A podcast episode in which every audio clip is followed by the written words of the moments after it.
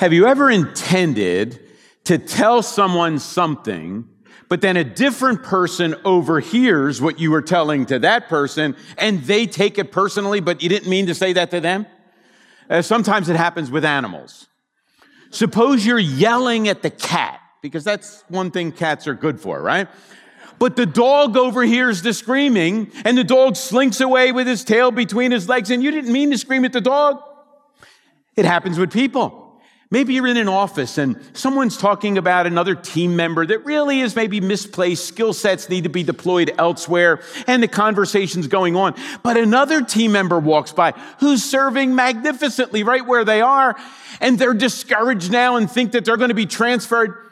You ever intend to say something to someone, but someone else overhears it and they begin to think that you were talking to them when you weren't? Well, I kind of think that that's what John must have been thinking when he gets to the middle of chapter two. If you remember, uh, Carlos told us last week that John has been saying some pretty hard things to some of the readers. He's called them liars. He said they walk in darkness. He said they are deceived and they're deceiving. But then he's thinking, oh, but there are some other faithful followers. There's some other people that are on the right track. I don't want to be misunderstood. That's why he writes the section that we're going to look at this morning. So if you have your Bibles or your phone, your iPad, you can turn to John chapter 2. I'm going to read verses 12 through 17, and you're going to discover these verses are about love. One of the main themes of First John, by the way. In fact, you can kind of count through. John uses the word love over 50 times in this short little letter. We're going to look this morning at two kinds of love the love God gives and the love God hates. And it's all in these verses. So here we go. I am writing to you, dear children, because your sins have been forgiven on account of his name. I'm writing to you, fathers, because you know him who is from the beginning. I'm writing to you, young men, because you have overcome the evil one. I write to you, dear children, because you know the Father. I write to you, fathers, because you know him who is from the beginning. I write to you, young men, because you are strong and the word of God lives in you and you have overcome the evil one. Do not love the world or anything in the world. If anyone loves the world, love for the Father is not in him. For everything in the world, the lust of the eyes, the lust of the flesh, the lust of the eyes, and the pride of life, comes not from the Father, but from the world. The world and its desires pass away, but whoever does the will of the Father lives forever. Now, since we're going to be talking about love, kind of a, the love God gives and the love God hates, we better define love as we get started. You ever notice we use the word love in a lot of different ways, and some of them seem almost incompatible. I love pizza, particularly with pineapples. Don't moan. I like pineapple on my pizza. I love my wife. I love my job. Can you say that? I love my job. I love my kids. I love fall. I don't love fall, by the way. I'm saying that because some of you may love fall. We love lots of different things. We try to love the Phillies and the Eagles and the Sixers, but they make it so darn hard, right? Now, underneath it all, what does the word love mean? Well, love means two things. Here's what love means a desire and a commitment. Not just a desire, there's desire followed up with commitment. You need both of those things. So, for example, I love Starbucks. I desire it, right? And regularly I have to kind of get in the car and drive there to get one. In the morning I have to get out of bed and put it in the little Keurig thing and make it. I desire it. I'm committed to it. And sometimes I go out of my way to get it because desire and commitment come together which means we use our time and resource for the things we love.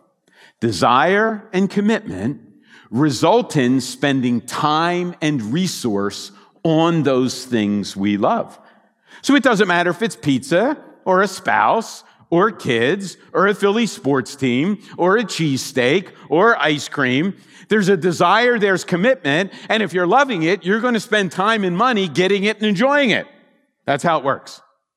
You need to keep that thought in mind Because John, this whole epistle, in a sense, is about love. The Bible's about love. This epistle's about love. And this section is about love. But you have to keep that definition tucked away in your mind in order to have the passage make sense.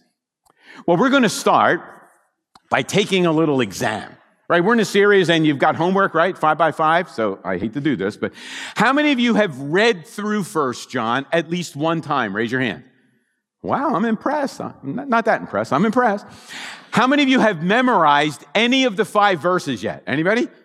Okay, good, very good. That, that's great. We still have a few more weeks, right? So you can get on the homework. Well, as long as we're doing homework and we're, you know, the word disciple actually means student. So since we're kind of disciples and we're students, we're, we're going to take an exam. And I can tell you, I guarantee you this.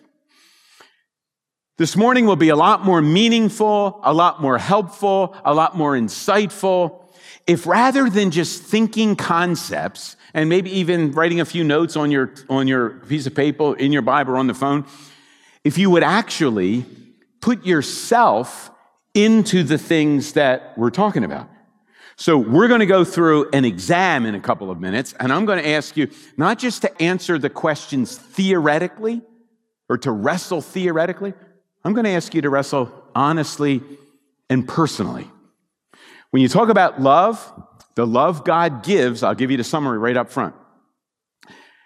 The love God gives is not rooted in us. The love God gives results is received by us. Does that make sense? And so it, every one of the problems is usually a reversal of that. The love God gives is not rooted in us. God doesn't love us because we deserve it. We did something to earn it. God's love comes to us and we receive the love he gives. We don't earn the love he gives. That's a really important concept that's contrary to most of life, but that's what the Bible teaches. Well, with that in mind, here's some faulty foundations. Some faulty foundations that I've heard literally dozens of times in my life in fact, I've seen exams like this numerous places. I kind of tweaked them a little bit for our purposes this morning. Here are, see that screen? Faulty foundations. These are not the right foundation. This is not, not the love God gives and not how we receive it. Here's the first one. Your religious background or church involvement causes God's love to just be showered upon you and causes you to be a Christ follower and a Christian. No, no, no. Your religious background your Christian heritage, your church involvement is a faulty foundation on which to build assurance, on which to build your faith, or to somehow live with confidence. Faulty foundation. Second faulty foundation, moral or ethical lifestyle. Yeah, I'll, I'll say this as uh, candidly as I can. There are lots of really moral and ethical Mormons moral and ethical Jehovah Witnesses, moral and ethical atheists. There may even be some Mormons, Jehovah Witnesses, atheists, more moral and ethical than we are.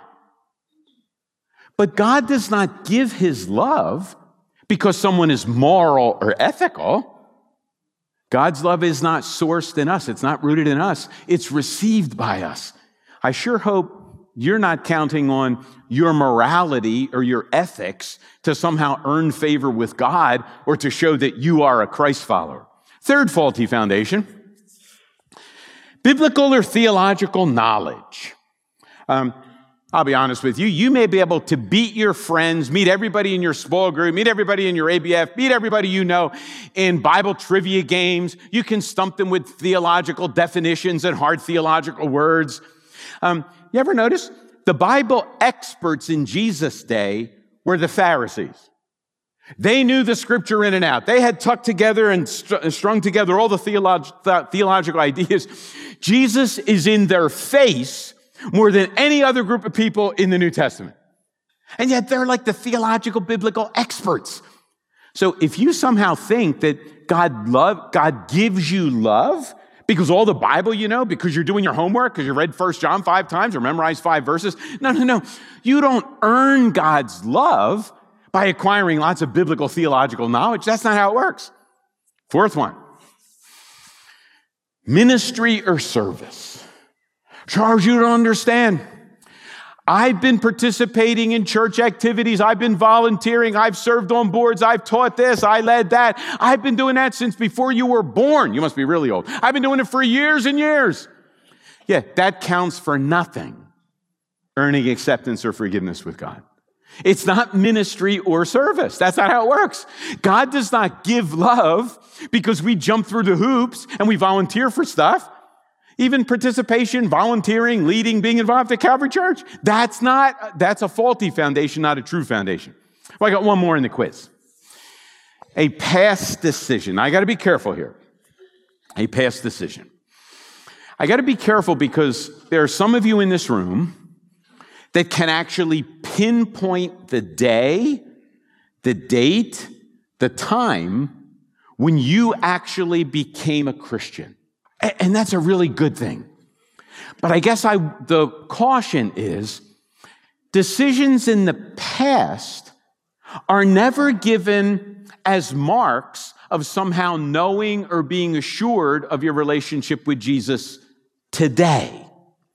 In fact, it's not even praying a prayer. Now, let, let me show you how this works. You are not forgiven, accepted by God, because you've prayed a prayer. You are forgiven and accepted by God because you believe in Jesus, you have faith in who He is and what He's done. Now, prayer can be an expression of faith, just like the writer of Hebrews says, right? You wouldn't pray to a God who you didn't think existed, and you wouldn't ask Him things you didn't think you could do. So, prayer is an expression of faith, but there are other ways to express faith as well. But you can pray prayers and not have faith. You can sing songs in sidecars and walk aisles and not have faith. Faith is what transacts a relationship with God. It's not signing a card or walking an aisle or even praying a prayer. It's not trusting yourself or anything else. It's putting your faith and believing that who Jesus is and what he did covers your sin and now makes you accepted with God. That's what transacts the deal. That's why we, when someone's getting baptized, we never ask them, at some point in the past, have you ever accepted Jesus as your Lord and Savior? By the way, you'll never find that question in the Bible either.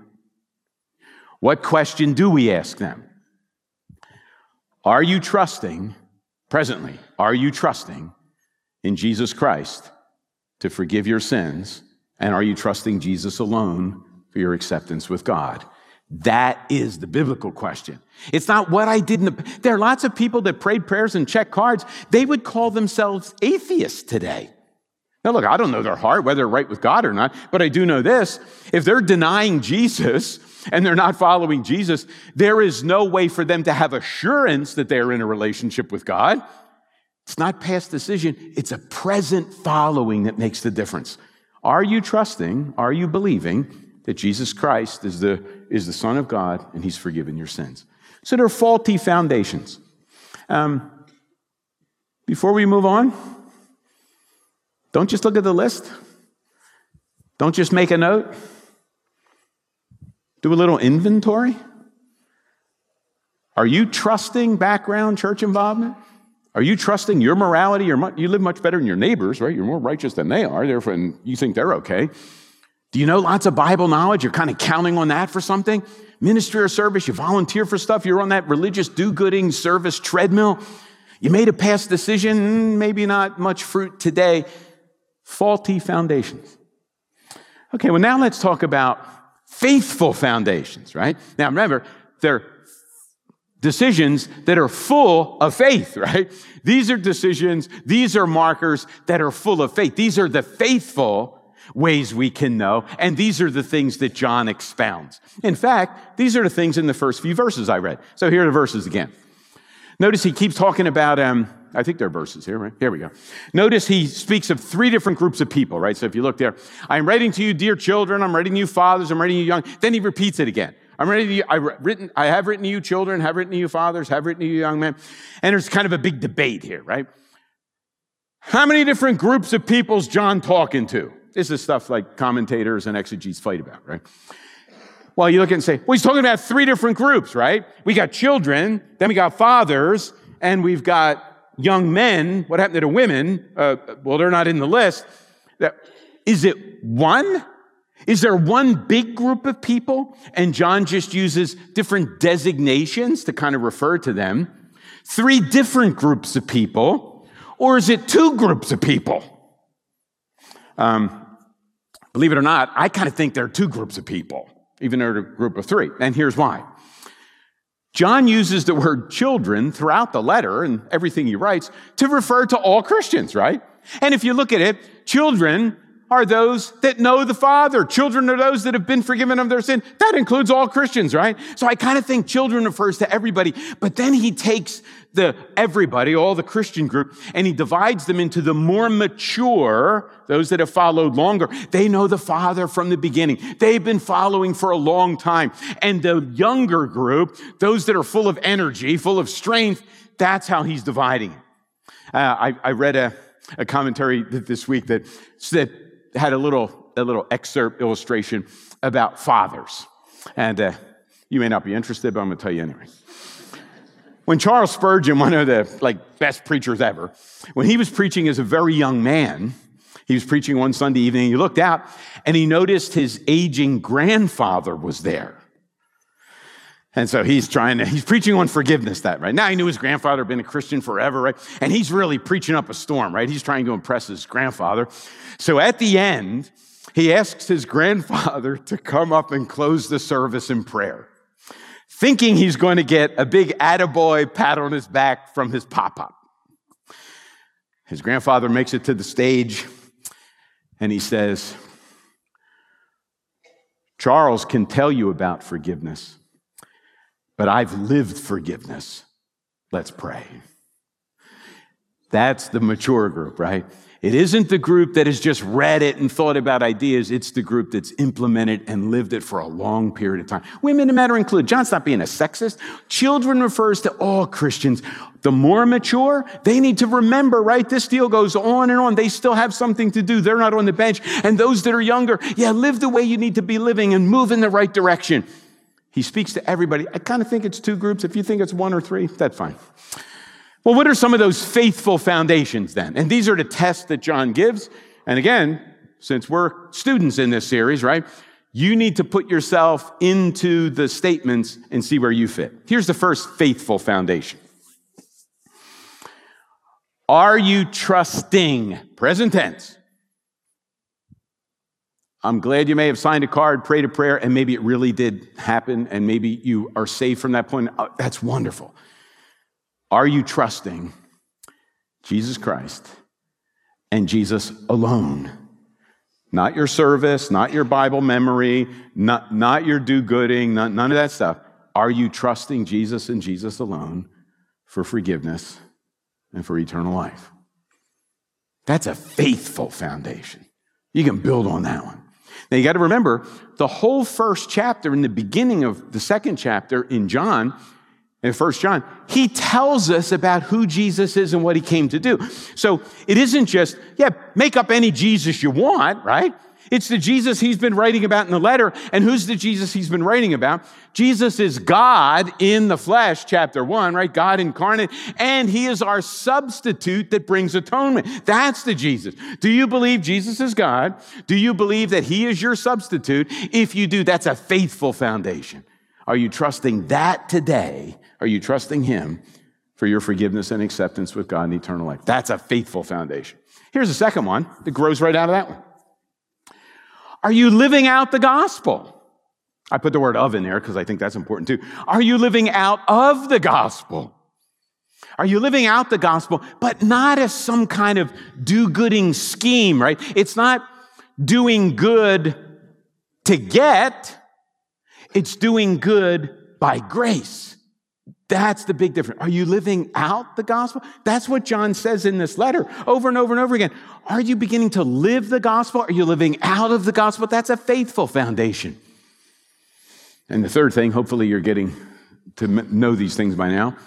Are you loving one another? Are you loving one another? Are you growing your love for one another? I think I'm allowed to say this. I went to uh, Barnabas lunch last month. And um, I was sitting next to uh, Jim Henning out back. And we're just talking about different people, and somehow we got talking about golf, and we got talking about Coach Drew Dara. Some of you may, may remember Drew. Drew's passed on. And Drew was kind of a typical old school, semi crotchety coach, right? Lots of criticism. Yeah, a really fun guy to be with. But, and Jim smiled and he said, You know what? He said, A lot of people would have looked at Coach and they may not have thought he was a Christian. But he said, One day, Coach said to me, Jim, do you, uh, do you know how I know that I'm a Christian? And Jim was getting nervous. And he said, How, coach? And he said, Because I used to love nobody but Drew Dara. Now I love everybody. That's exactly right. John would have loved, John would have applauded that answer, right? Faithful foundations, foundations that are full of faith. Are you trusting Jesus? Did Jesus describe by John for the forgiveness of your sins, eternal life? Are you living out of the gospel? And are you loving one? That's a faithful foundation. That's how you know. Notice it's in the present. It never ends. We need to get up and live out that assurance every day. Not to earn it, but by grace in light of it. That's the big difference. Well, we're not done yet. I'm going to take a couple minutes to talk about the love God hates. You know, the Bible talks a lot about God being love, but do you know there, there's some love that God hates? He hates some stuff. In fact, you really can't love unless you hate some things. My guess is you parents know what that's like, right? If you love your kids, you hate those that are trying to take them down a wrong path and ruin their lives, right? If you love something, you got to hate some things. Uh, here, here's how John says it. I think we had the, there we go. Do not love the world or anything in the world. If anyone loves the world, love for the Father is not in him. For everything in the world, the lust of the flesh, the lust of the eyes, the pride of life, comes not from the Father, but from the world. The world and its desires pass away, but whoever does the will of God lives forever. Remember, I told you John uses the word love in this letter over 50 times? This is the only little section where love is used negatively. All the other words are, all the other loves are real. Yeah, do this, love, love, love. Here it's negative. Now, we need a little bit of explanation so we know what's going on, right? When he says, do not love the world. Well, John uses the word world in a few different ways. You can read the gospel, read that, and, and you'll figure that out. One, John is not saying, don't love the planet Earth. He's not saying, hate trees and leaves and flowers and dirt. That, that, that's not what he's saying. So he's not using world to refer to the planet, right? He's also not saying, don't love the people in the world. He's not saying that either, right? Sometimes world is used by John for people, right? For God so loved the world right? He, he died for the people of the world, right? So he can love them, but we can't? No, it's not the people of the world. Well, what in the world is world that we're not supposed to love? It's the system, the values, the priorities of the world that are in rebellion against him. That's the world. In fact, he defines it. What are, what are the priorities? Lust of the flesh, lust of the eyes, boastful pride of life. There they are. He tells us the elements of this world system, the loves and priorities, the values, the trust that we're not supposed to love. In fact, um, it kind of makes perfect sense, right? Let me, uh, some, some people refer to the three in this way. Lust of the flesh. What in the world is that? That refers to our appetites, right? The things that you believe would give you comfort right? Whatever your in, they're internal, internal appetites, right? Appetite for food, appetite for sex, appetite for comfort, those things inside of you, pulling you, right? They're lusts on the inside that drive. Then he talks about lust of the eyes. That's kind of the opposite, right? Lust of the flesh is inside, like a magnet or a vacuum pulling in. Lust of the eyes is stuff on the outside, things we see that are call, calling us to go get that stuff. So that would be things under the greed category, right? You now begin to become jealous. You become envious. You begin to become greedy and you want the stuff out there that you don't have, which is really a way of saying, God, I could do a better job running this world in my life than you. Because you obviously haven't given me a lot of this stuff I need, or you're not providing the internal comfort that I need. You see, lust of the flesh inside, lust of the eyes on the outside. Well, what, what is the boastful pride of life? Well, they're all the affluenza things that we have, right?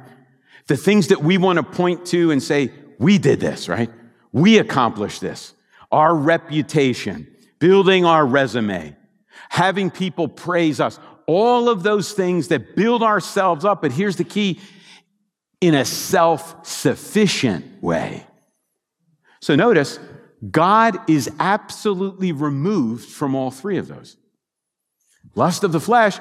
God, I need all these things in order to live a fulfilled life, and you won't give them to me. I see all these things that I really want, and you won't give them to me. I want to be somebody myself rather than have you to live under. Yeah, those three things are life in rebellion against God.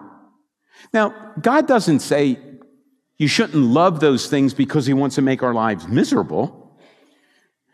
Here's why he tells us because he loves us. In case you haven't realized, and these verses would point to this truth. Number one, the world cannot give you what you really need. Can it? Can it really give? No. Only Jesus can give you what you really need. You need to be forgiven of your sin. You need a reconciled relationship with your creator and king of the universe. Nothing in this world, lust of the flesh, lust of the eyes, both, none of, they can't give you what you need. Here's a weird second one. John tells us the world can't give you what it promises. Okay, so we've all done this, and we're among friends, right? Have you ever gone down the path of just kind of living to satisfy any lust of the flesh? You ever done that? Oh, so once you've done that, you're satisfied forever now, right? You never ever want, uh, doesn't work that way. The world promises, right? Lust of the flesh, lust of the eyes, pride of, it promises that if you had this, if you could get this comfort, if you had that thing, if you had this person, then all of a sudden you'd be fulfilled. The world can't give what it promises. And the world can't give you a relationship with Jesus that gives us forgiveness and eternal life. Only Jesus can do that faulty foundations. You will run into people today and this week that are somehow trusting in one or more or others other faulty foundations. How about you? Is your foundation built on faith in Jesus and is it faithful? And how about the love God hates? My guess is uh, kind of like me, you color outside the lines, right? The world can't give you what you need. World can't give you what it promises. Only Jesus can give you what you need. Only Jesus can give you what he promises. And that's all we need today and forever. Stand and pray. Father, we confess as we read through just this handful of verses that there are temptations that cause us to want to build our lives on one or more of those faulty foundations. We live in a world that teaches performance is the way to get what you want, but the gospel says grace is the only way you get it. Lord, if there are some here today trusting in faulty things, Lord, would you remind them of the faithful foundation that Jesus is? And would you help them to transition their faith from a faulty foundation to the only faithful Savior? Lord, for those of us that have desires and appetites on the inside that cause us to run after things that will never give what they promise and just take us further from you, Lord, would you remind us of those and give us a hatred for those things. And Lord, for those that are captured by lust of the eyes, and struggle with wanting things that are out there or wanting to build our lives on things that we built or designed or our reputation. Lord, would you show us? Those are loves that you hate, but you wait with open arms for us to return and experience your faithful and eternal love. Lord, thanks for providing that through Jesus. Jesus, thanks for going on the mission, being our substitute, so that now all the promises from beginning to end of the Bible are yes and amen in Him. We pray in His name. Amen.